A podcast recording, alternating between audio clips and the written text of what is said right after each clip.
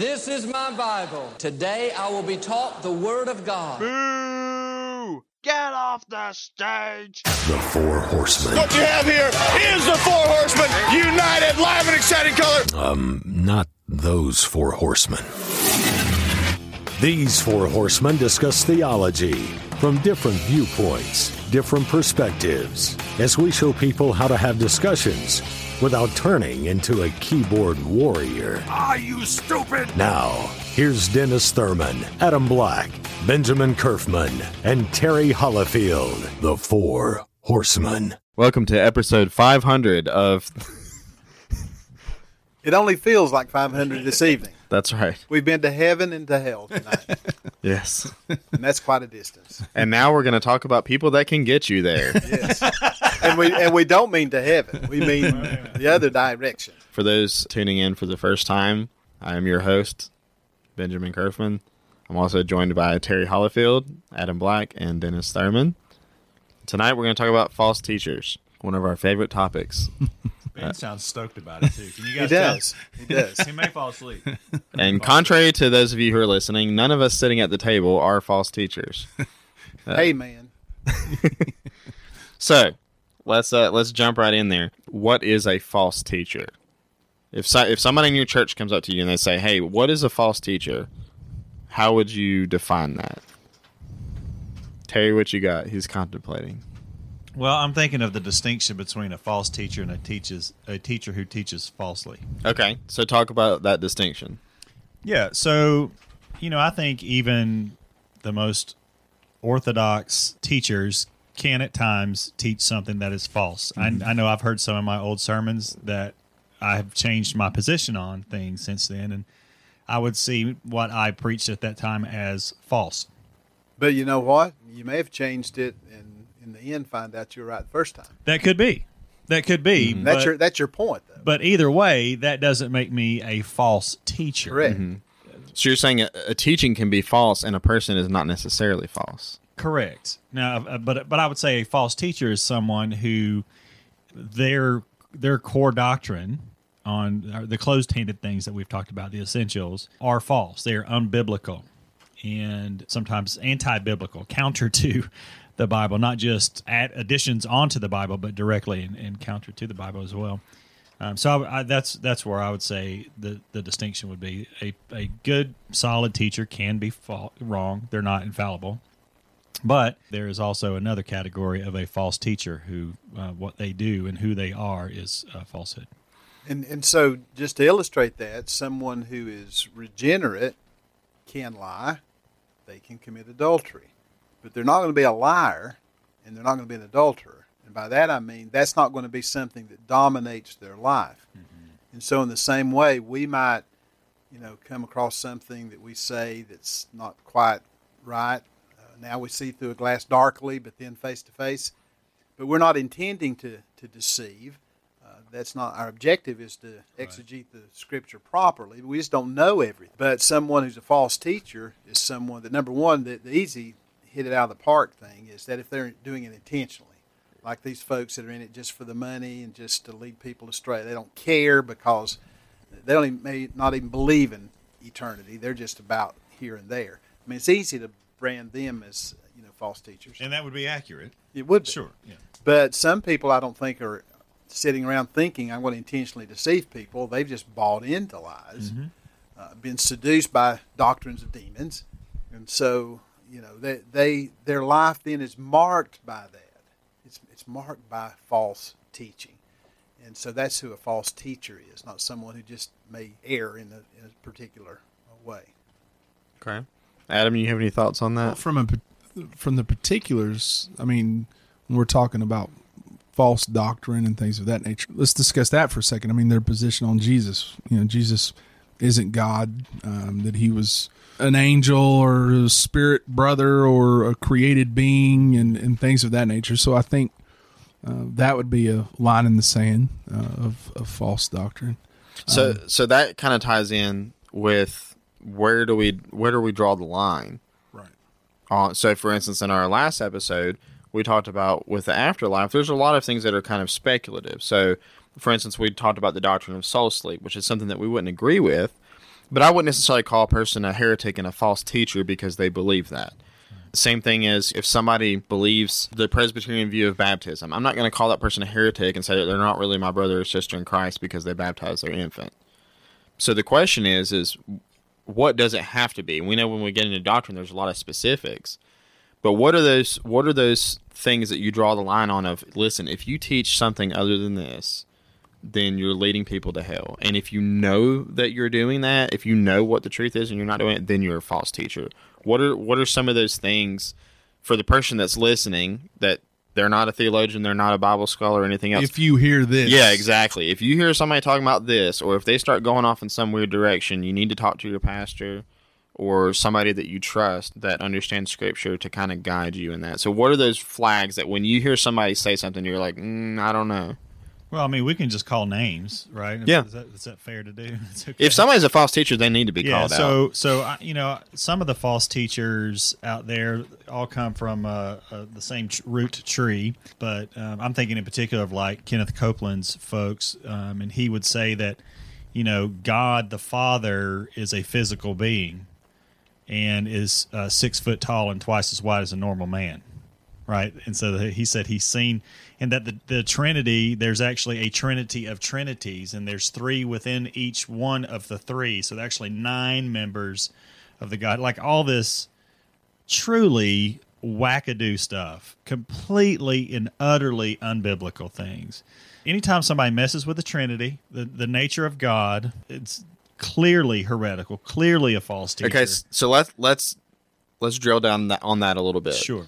Okay, there are groups that are non-Trinitarian. For instance, one is Pentecostals, like T.D. Jakes, not a Trinitarian. He's a modalist. Jehovah's Witnesses are Arians. They are not Trinitarians. Right. Is it possible for a person to not be a Trinitarian and still be a Christian? My conviction is no. And Athanasius would have said no.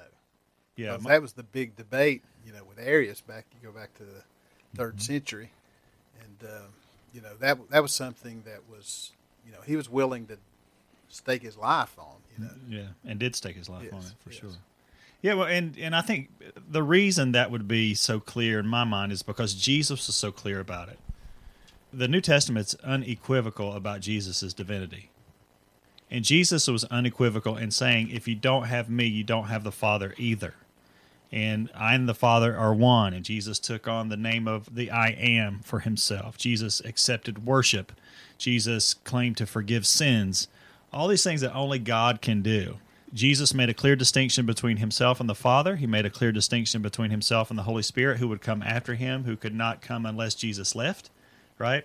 So clearly, Jesus himself believed that the Son is not the Father, and the Father's not the Son, and the Spirit is neither the Father nor the Son, and that Je- Jesus also believed himself to be God.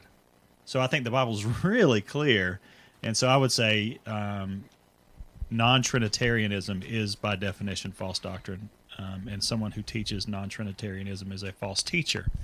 And if you, I would say, if you don't believe in the divinity of Jesus, then you're not a Christian. So you would you would separate from a teaching standpoint, teaching against the Trinity or there's not a Trinity is false teaching, but uh, and- because it's a, obviously a core right. issue. But like chasing a rabbit trail, I mean, it's it's you know, do I think someone can be saved without believing in the Trinity? I believe so. Thief on the cross concept, you know, the Trinity. I believe it's almost like how much do you have to know to be saved, and I think it's really a matter of Yeah, and for our listeners out there, a good resource for that is uh, Norm Geisler has written a great paper on the essentials, but he talks about certain things have to be true for Christianity to be to be true and for you to be saved, and then there are other, some things that you have to believe that are true in order to be saved. So, for example, he would argue, and I would personally agree that the Bible must be inerrant right, for you to be saved. However, you can be saved even if you don't believe in the inerrancy of Scripture. you might not have a clue what that word even means. Correct. So, so I think a, a good thing for our for our listeners might be to to begin to look in to understand those distinctions between what what needs to be true versus what do you need to believe to be true. But but I think what will happen though, Adam, is like if, if that thief that died on the cross, let's suppose that uh, he hadn't died and uh, he recovered and he went on and lived as a disciple, he, he would have grown in his understanding of who Jesus is. And so, in the same way, I think when I was first converted, if you'd asked me about the Trinity, I'd have probably had a glazed look on my face. But I knew who Jesus was, and I knew I'd given my life to him. But because of the Holy Spirit, the teacher in me, there was that yearning to get into the Word. And as I did, I grew in that in that understanding. And you believe, but you believed in the divinity of Jesus, right? yes, right of away. Sure, of course. But with, And that was Ben's question to me. well, but yeah, but let me come back to that. okay. If you, if T.D. Jakes were here in this room and you ask him about Jesus, Mm-hmm. would he not believe? And I'm not trying to defend him. Would he not Sure. believe in the divinity of Jesus? Probably. He, wa- yeah. he walked away from that elephant room discussion. They all were in agreement.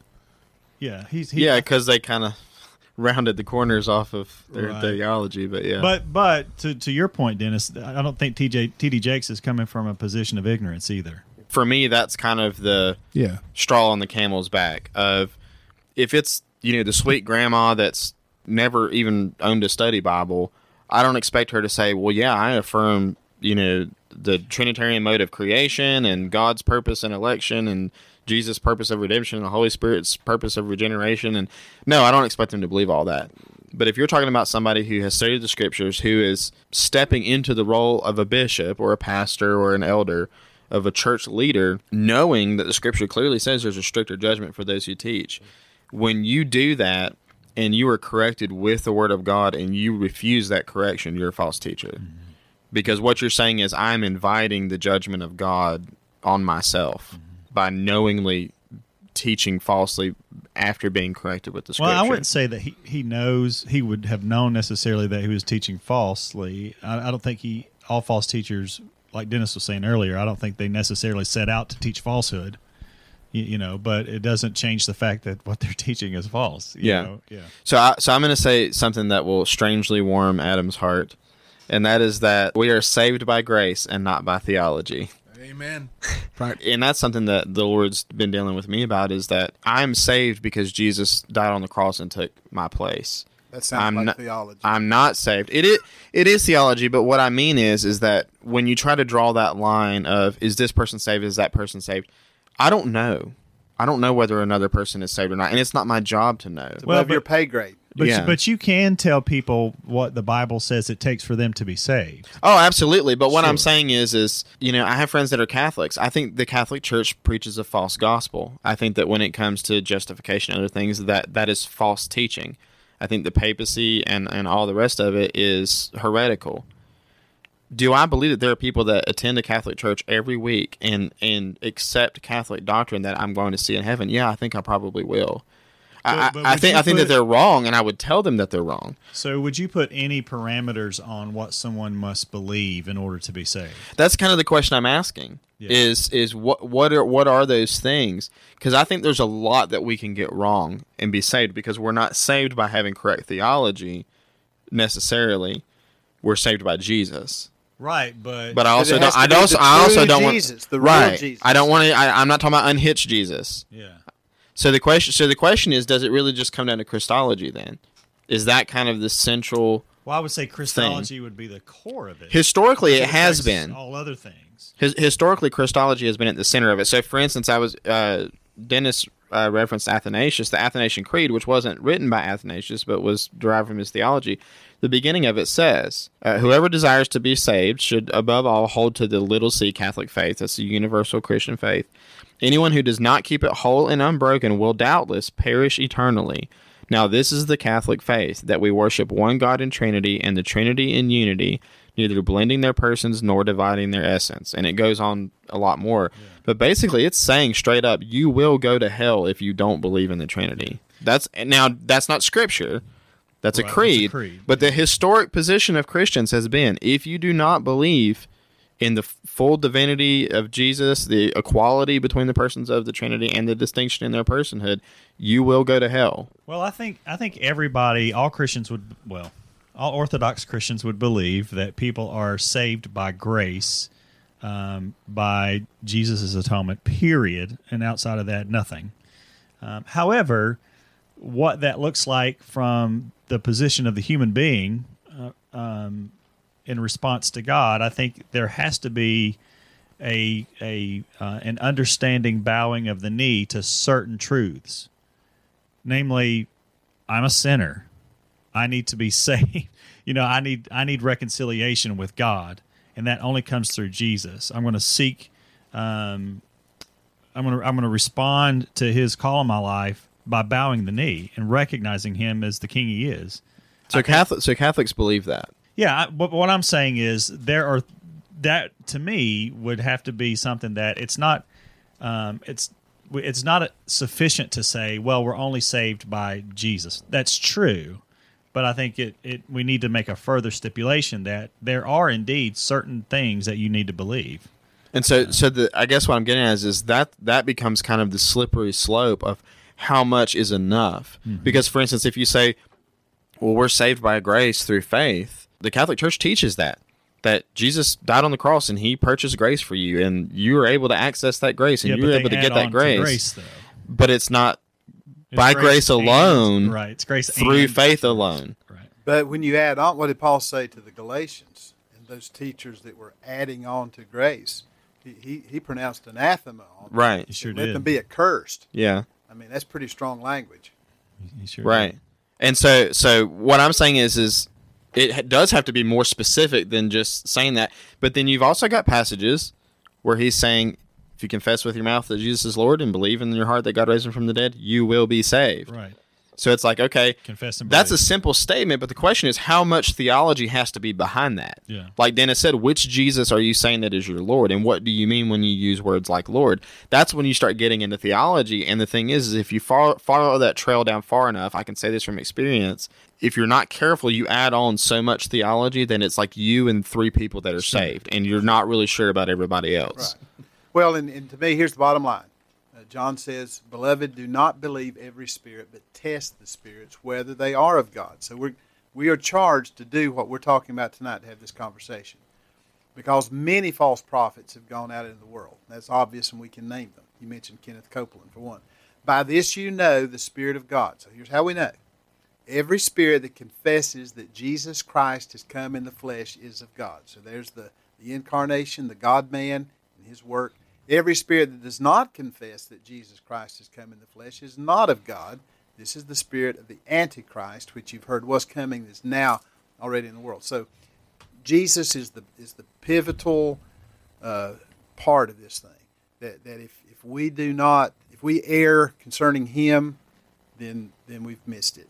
If we get it right, then we're saved. Doesn't mean the other teachings and doctrines aren't important, but, but that's it. That's at the very core of it that you cannot miss, and it's got to be the real Jesus, God in the flesh, and, and live that life and atoned in His death and rose again.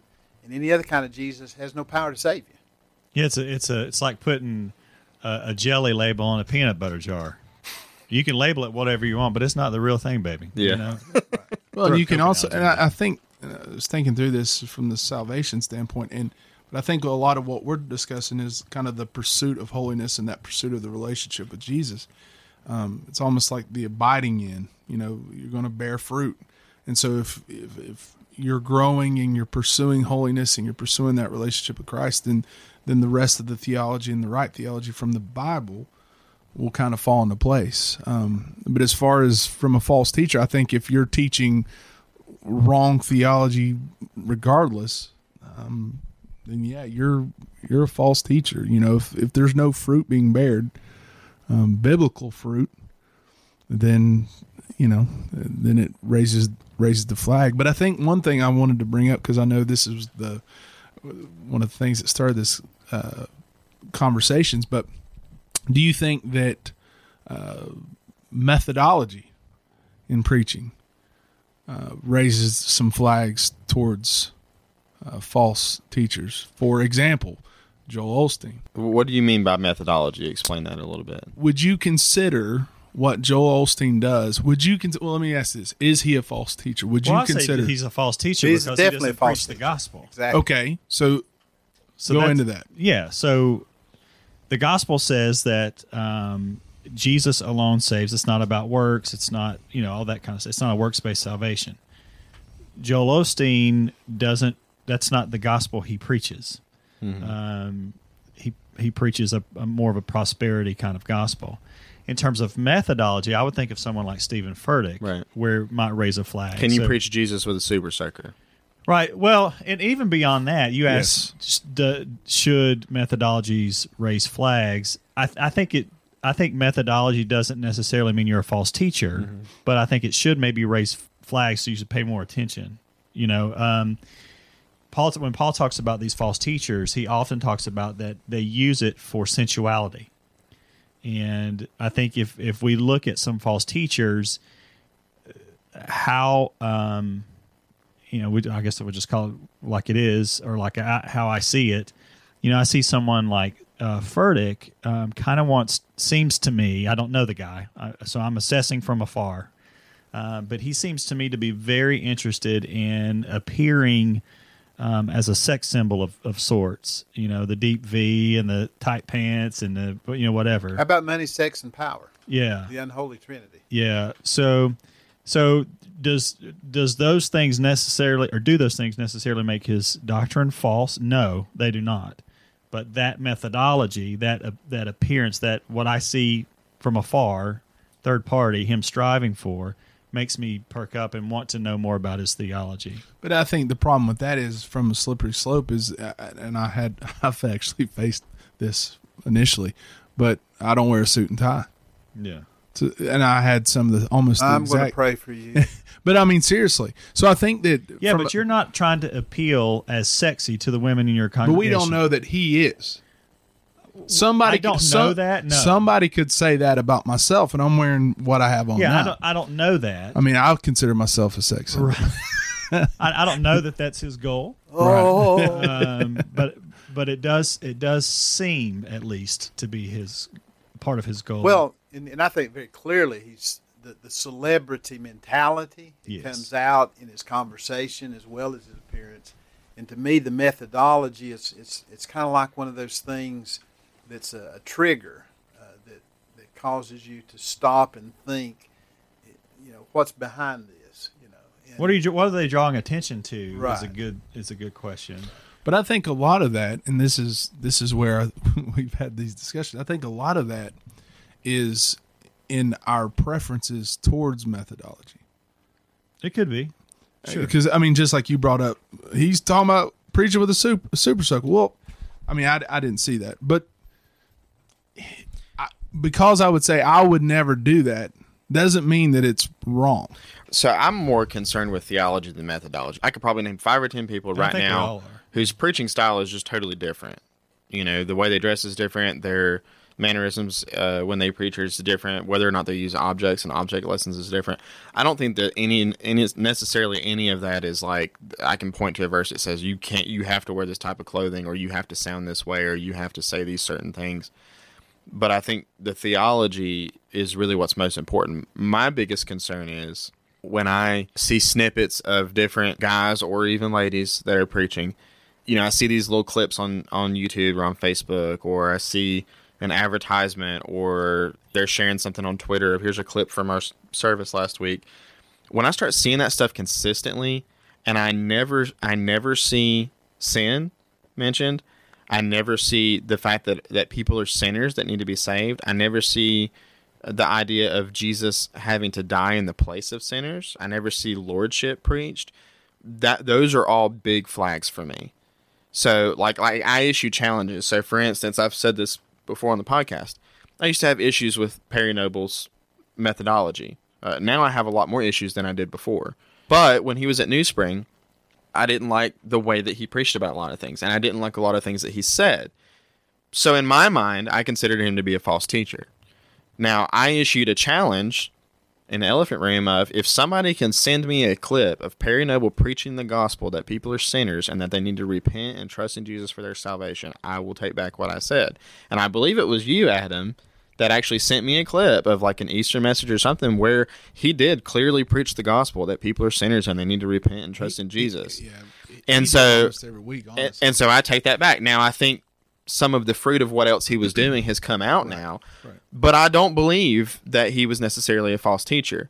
I've issued the same challenge for I don't know several years now for for Steven Furtick of somebody give me a clip. If you're listening to this podcast and you're an Elevation fan, which you're really mad right now and you probably already turned it off because I tell Kerfman. because I'll I give tell you- people We'll give you his number at the end of the broadcast. Five, well, five, five. I tell people it's it's He like the hate me. Bloody Mary thing. You know, if you say Bloody Mary three times in the mirror, she appears. If you say something about Steven Furtick three times on Facebook, all of his followers will appear and try to shoehorn him in orthodoxy, which is what always happens. One, one of the two. Well, I I don't I don't watch sports, but but my issue is, is like I have no problem with the guy personally. I mean, I don't know him. I don't I don't really know anything about him. What I do have a problem is is why can nobody give me a clip of him preaching the gospel? If somebody will just do that, I'm like, listen, I can ignore the other stuff. It stuff. should be hundreds. That- That's the I whole can thing. disagree. You Right. shouldn't have to search to find something. Right.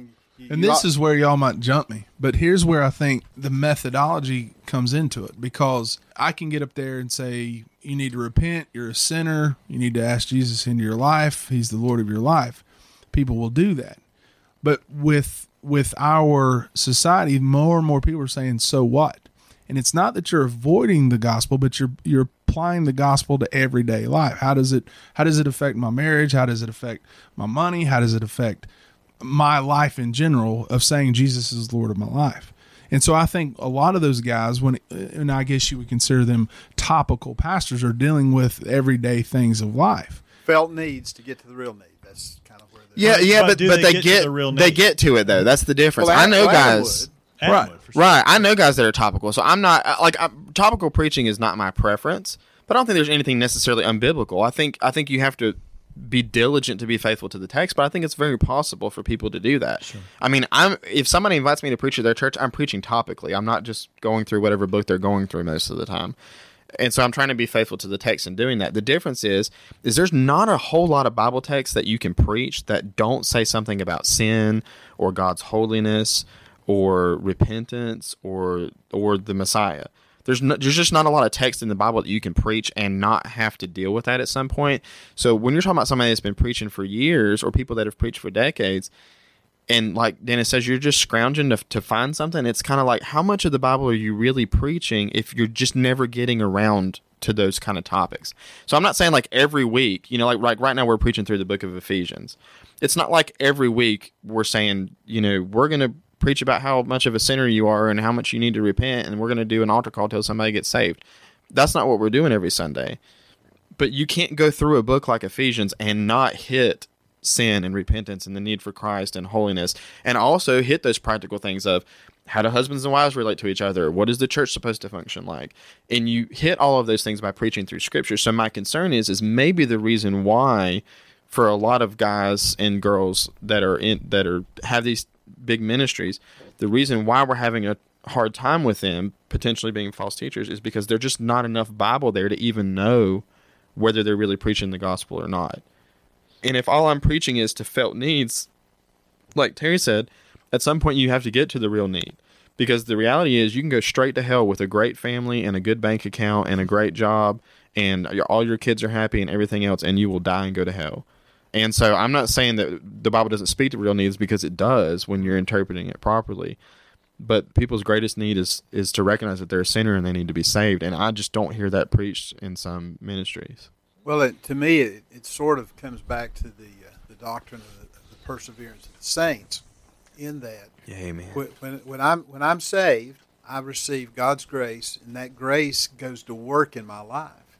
So much so that if it's real, I'm going to continue on in that faith. Yes, I may have some struggles, but but God's going to keep working in me and through me.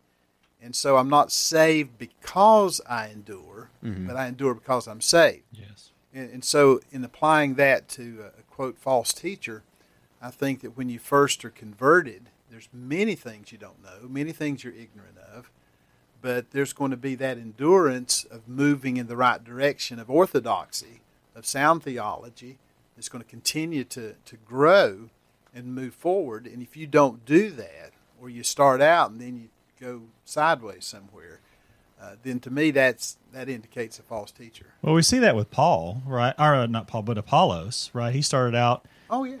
with fire and With and what all he that. knew, With which wasn't enough. knew, wasn't enough. Gifted in preaching. Gifted, absolutely great communicator, and but then was taken aside by a, a godly couple and hey man, listen, can we train you up a little bit. Um, so yeah, but he was teachable. He obviously responded well to that. He was uh-huh. accessible. One of the things that you notice Yeah. about false teachers is nobody can get close enough to rebuke them. Right. Yeah. And my favorite is is when you say something about a false teacher online, everybody comes out of the word. You don't know his heart. You don't have the right to judge him. Judge not. Why, why why don't why don't you tell him yourself? I've had people say that to me. Why don't you tell him yourself? I've been like, listen, I I've contacted pe- people before that I thought were false teachers, and said like, I will sit down with you. I've talked to people that are on staff at their churches. If you can get me a meeting with them, I'm not hiding from them. I don't have a problem to sit down and talk to them. But guess what? They don't want to hear people like me because I'm a hater, and everybody that disagrees with them is a hater. Well, I I would caution us with that because I think we we mentioned it earlier. The New Spring, all that happened down there with Perry.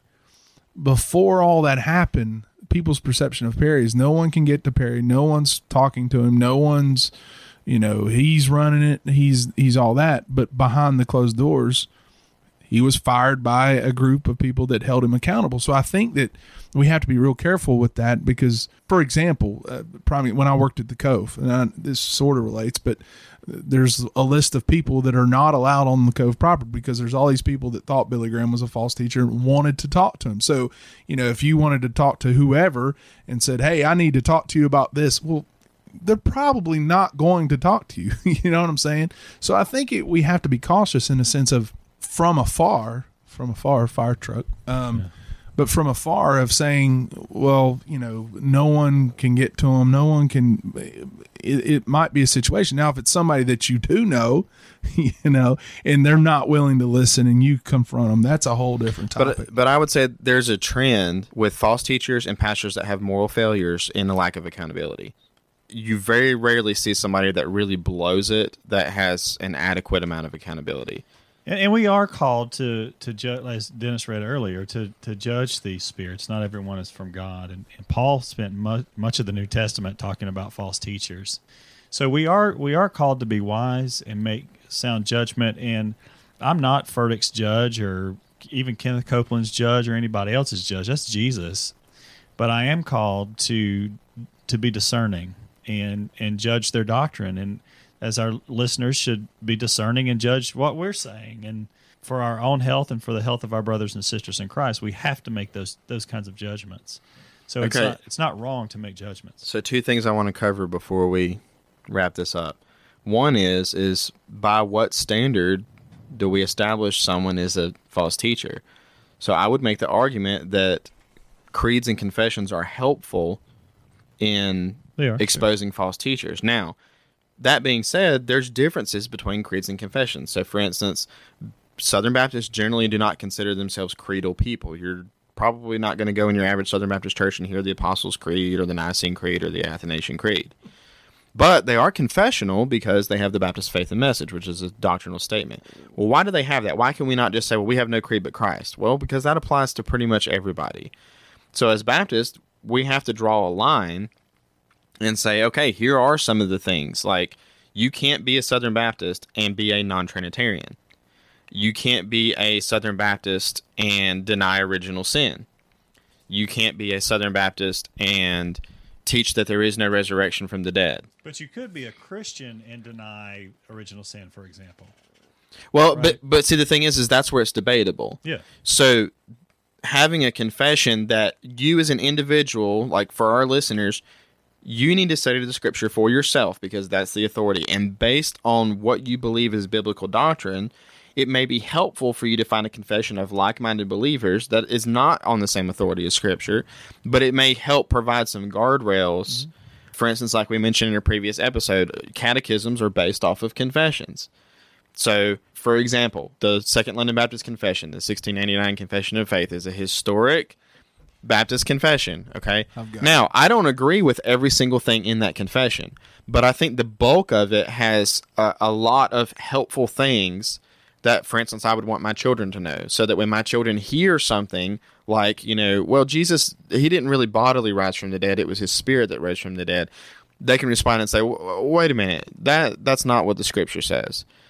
And they know that because they've been taught that and things like confessions can be helpful in doing that Yeah, and I think another I don't know if you want to go there yet, Ben, but I think another good thing for folks would be a good systematic theology, you know, where we can say we can actually go and, and test our own beliefs, take every thought captive according to Christ, and make sure that they match up with one another. We sometimes hold ideas in our head that are completely incompatible with each other. I don't know how our heads don't explode. It's unbelievable.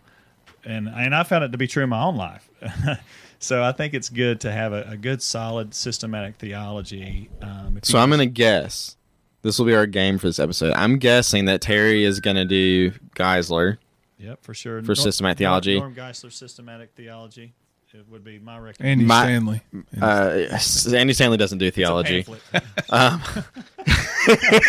It's a tract. It's got front and back. It's like a little post-it note. right.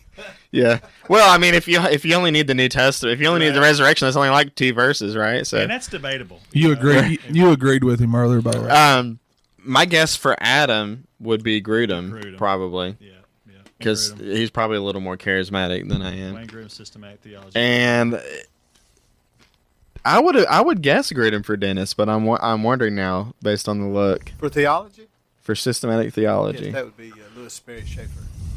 Okay, tell us about that one because a lot of people have heard of Grudem. A lot of people know who Geisler is because we talked Well, about him. Scha- Chafer was uh, was in on the uh, early days of Dallas Theological Seminary, so we're looking at a. and you like Thiessen's too, don't you? I do. Yes. So that so that's going to be a good Tiffany dispensational one, right? Yes, it's going to be dispensational. If it came out of Ab- Dallas. ab- absolutely.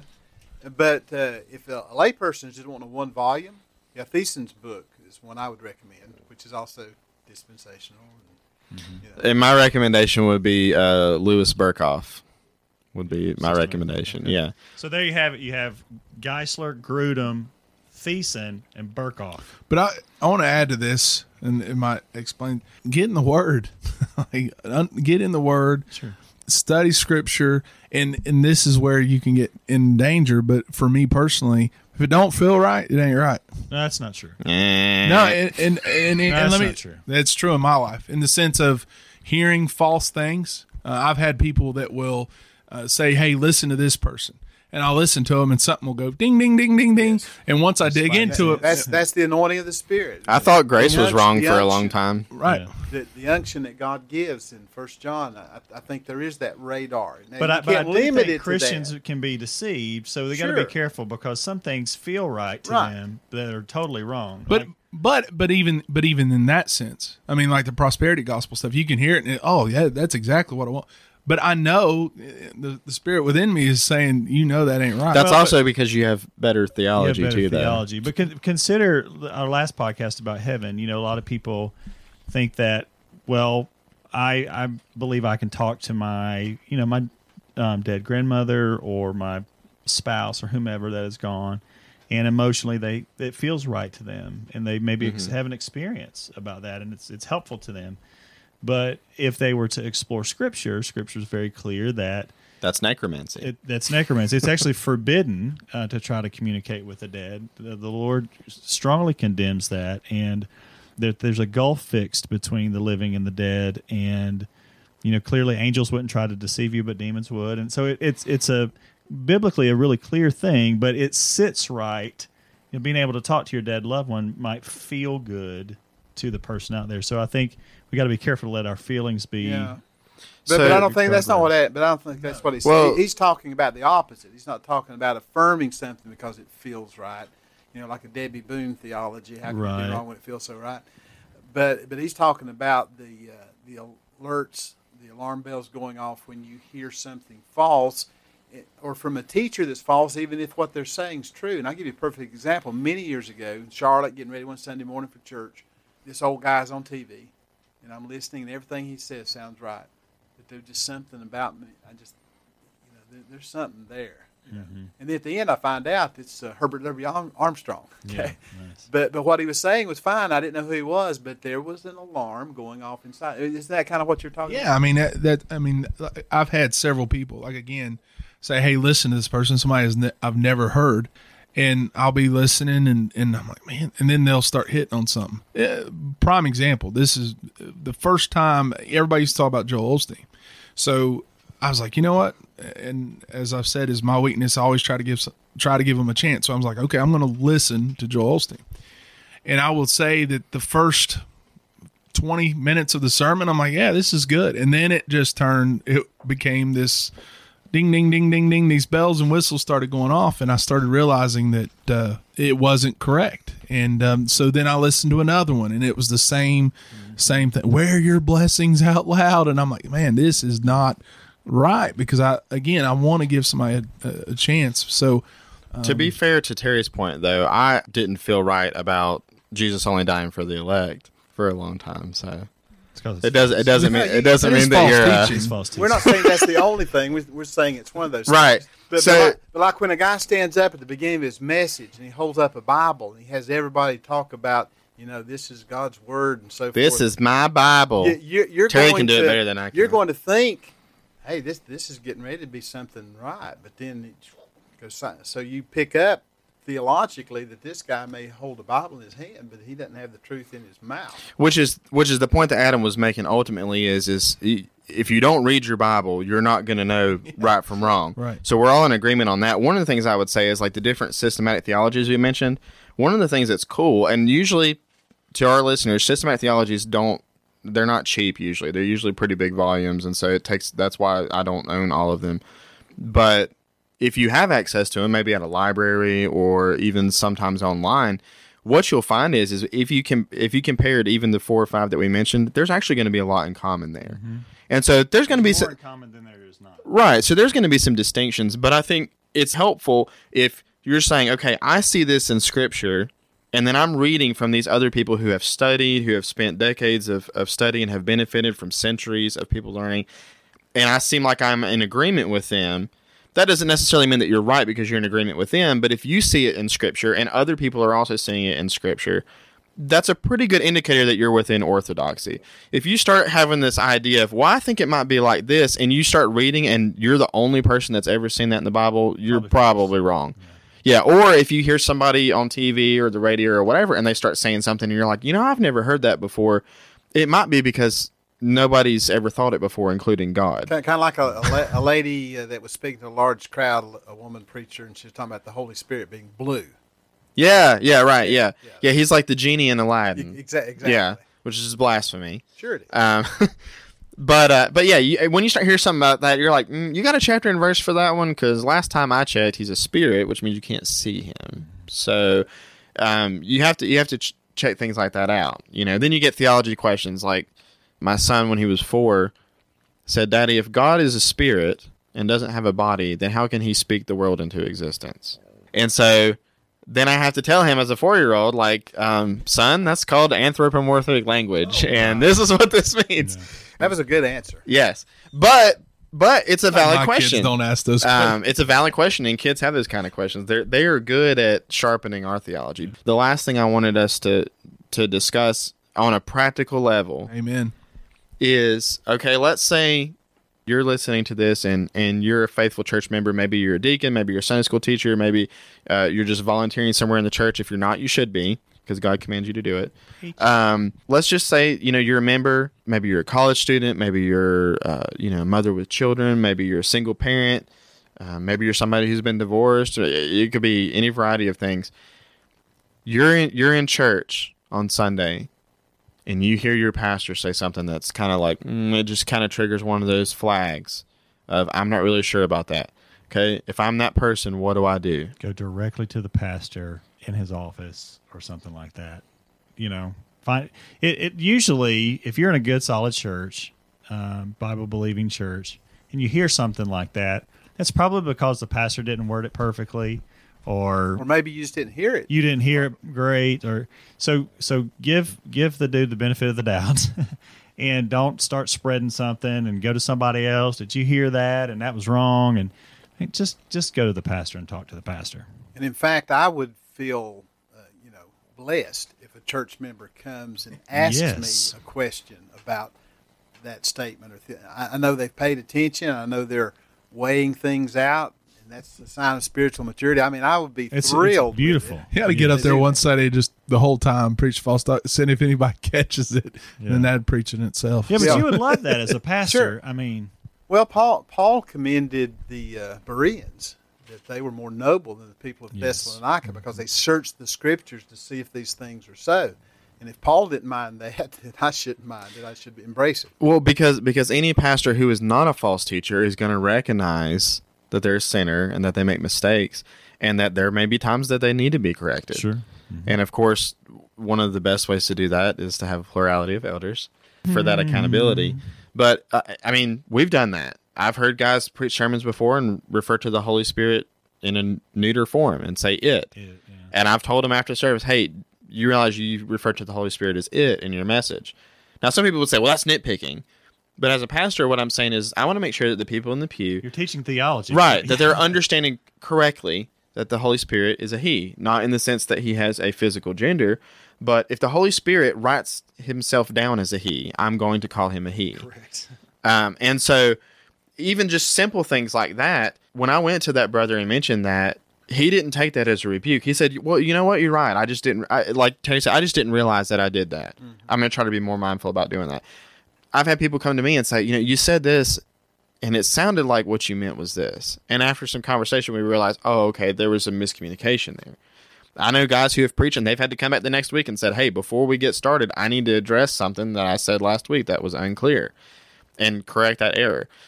In most cases, people are not. Uh, mo- most pastors I know they're not set out to teach the scripture falsely or whatever. What do you do when you go to that pastor and he bristles up? You know, I know some guys that are like, "You're a worm. What right do you have to come and tell me whether or not I can preach God's word?" I, I have met pastors like that before that are above correction. What do you do in that situation if you're a church member? Well, I, I think uh, biblically, then you talk to some other mature people. In case where there's a plurality of elders, you would go to another uh, elder. I think also it's helpful. What is it? Uh, you know, the, the, the Bible says if you're going to confront uh, an elder, there needs to be multiple witnesses. so It's a big deal. you know somebody else needs to be concerned besides you and and so that's where you go with those two and and talk to them about it and if that's not resolved then you take it to the to the next level but you don't go out and organize a movement to to fire the guy but but you don't just leave it be or you don't there, there may come a point to where you see nothing's going to change and you have to leave the church I watched a video that R.C. Sproul did recently on division in the church. Is there a time where the church needs to be divided? Well, sure, sure. It's not peace at any price, but there's also a time, depending on the, the nature of the circumstance, where you, if you speak out and, and people know this and they're not going to choose sides to, you know, oppose false teaching, then you have to, you know, saturate the place with your absence. Yeah. And uh, that's that's my opinion. Because in a congregational form of government, then it's not going to change without the, the predominant number of folks And that's got to be opposing it. between the person and the Lord. I mean, Sure. you, we can't really tell them when is the time for you Yeah, to leave. and how much, how long do you put up Yeah. with? it? Yeah, so there's not a one size fits all solution because it depends on the church, it depends on the teacher, it depends on the member. It's definitely something that you want to do prayerfully and carefully because you don't want to cause unnecessary division in the church. You don't want to disrupt the unity of the church, if at all possible.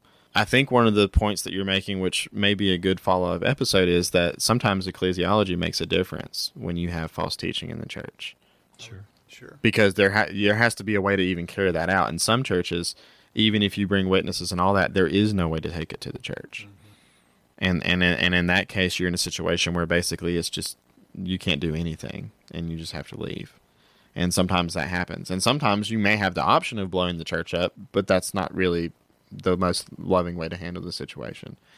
And I think sometimes, in rare circumstances, not in most circumstances, but in rare circumstances, the church needs to blow up, which is uncomfortable, and that could be a whole other topic in itself. Well, and it, it could work this way. Let, let's say somebody comes to Pole Creek and they're of a, a Pentecostal persuasion, and, and they want to speak in tongues. They want me to do faith healing and all that.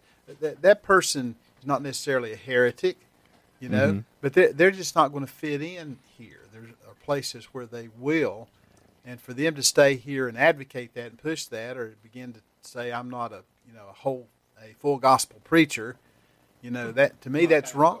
Yeah, Yeah, they want to go to a spirit filled church. Right, right. Then they need to go find find one, okay, and just pray for us, you know, that we'll become that spirit filled congregation. So, Adam, you have any thoughts on that? on the idea of, of what does that church member do if they approach a pastor that has taught something falsely and they don't want to hear it. Well, I mean, and, again, as we said, you you've got to pray about it and look to move on. I think one thing that you got to be real careful on is, is you you need to check yourself. Maybe uh, bounce uh, off somebody else. Am I wrong? You know, um, people get upset about translations, stuff like that. That you know, so you want to check yourself and Yeah, you bounce. it don't off- splitting the church over the music is ridiculous. Right. So you want to you want to bounce it off you want to bounce it off somebody else and and then, you know, if if you approach that person and, and the pastor whoever and they they uh, buck at it and they don't receive it, then you you might have an issue. But I, I would say the one thing not to do is automatically try to create division and split the church right off the bat without going through it one on That, one. that would be the work of Satan. There. Absolutely. Yeah. Yeah. You want to make sure that when it comes down to a doctrinal issue, you can have right doctrine and wrong practice. Yep. Uh, you can do that. At the same time, I think there are some situations, and again, these would be more rare situations in a lot of circumstances, where maybe the doctrine is so bad that there does need to be something public about it for the sake of loving the brothers and sisters in the congregation. For instance, in our area, in the history of our area over the last hundred years, there have been guys that have gotten up in the pulpit, a brand new pastor, and say things like, Jesus wasn't born of a virgin, or Jesus didn't actually rise from the dead, or the Church story of creation right is mythology. Yeah. The reality is, at some point, it may not be culturally appropriate for you to stand up and scream and rip your garments, but you might have to do something culturally equi- equivalent to that for the sake of the other people who may not even understand that it's error. And I wouldn't encourage anybody to just, oh, this Sunday I'm going to go blow it wide open, you know, because this is a rare circumstance. I think in most churches now, those kind of things don't happen. And Matthew 18 would say that that should be a third rung. Right. That's not your first option. you know? Right, but but what I'm saying is I have seen people that have left churches that clearly had false teaching, very clearly, and they felt like, okay, I just need to leave quietly and just let it be. But the thing is, you're leaving all those other people in error. And there's a difference, like we said, between you know somebody getting a minor doctrine wrong, but it's like if somebody's preaching a different Christology, if they're preaching a different gospel altogether, you may not really be loving your brothers and sisters in Christ by leaving them in that situation. I, I know we're wrapping it up, but I mean, I think not necessarily even, the, well, it is theology, but stances on marriage, stances on that type of thing. I think all that plays into it as well. And I think that's what we're facing, especially in our area. Things of that nature. So, if you're listening to this podcast and you're a church member or a church leader, we would encourage you always to check whatever it is that you're hearing or you're teaching against God's word first. That you should use resources that are available to you, like confessions and systematic theologies, your pastors and others that you trust uh, that believe the word of God to help hold you accountable. That if you hear false teaching, that you do need to respond to it in a biblical way by first going directly to that person and expressing your concern, bringing another party, and eventually bringing it to the church if possible. And that we should all be striving to be biblical in whatever context it's in, whether it's teaching our own families at home, teaching in the church, in the community, that we want to be doctrinally sound. So we would encourage you to do that. And stay tuned for our next podcast, which will be on a very exciting yet undisclosed topic. You can continue the conversation online by visiting us on Facebook at facebook.com slash the number four horsemen. Don't forget to tell your friends and enemies about the podcast and be sure to subscribe and review. They look at me funny when I talk like I got a speech impediment. Homie, check my passport. Heaven, I'm a resident. Like a conscious rapper, but do more than bash the president. I see brothers coughing, so I hit them with the medicine. On the other side, they say the grass is greener. Seen the forecast, man, they calling for Katrina.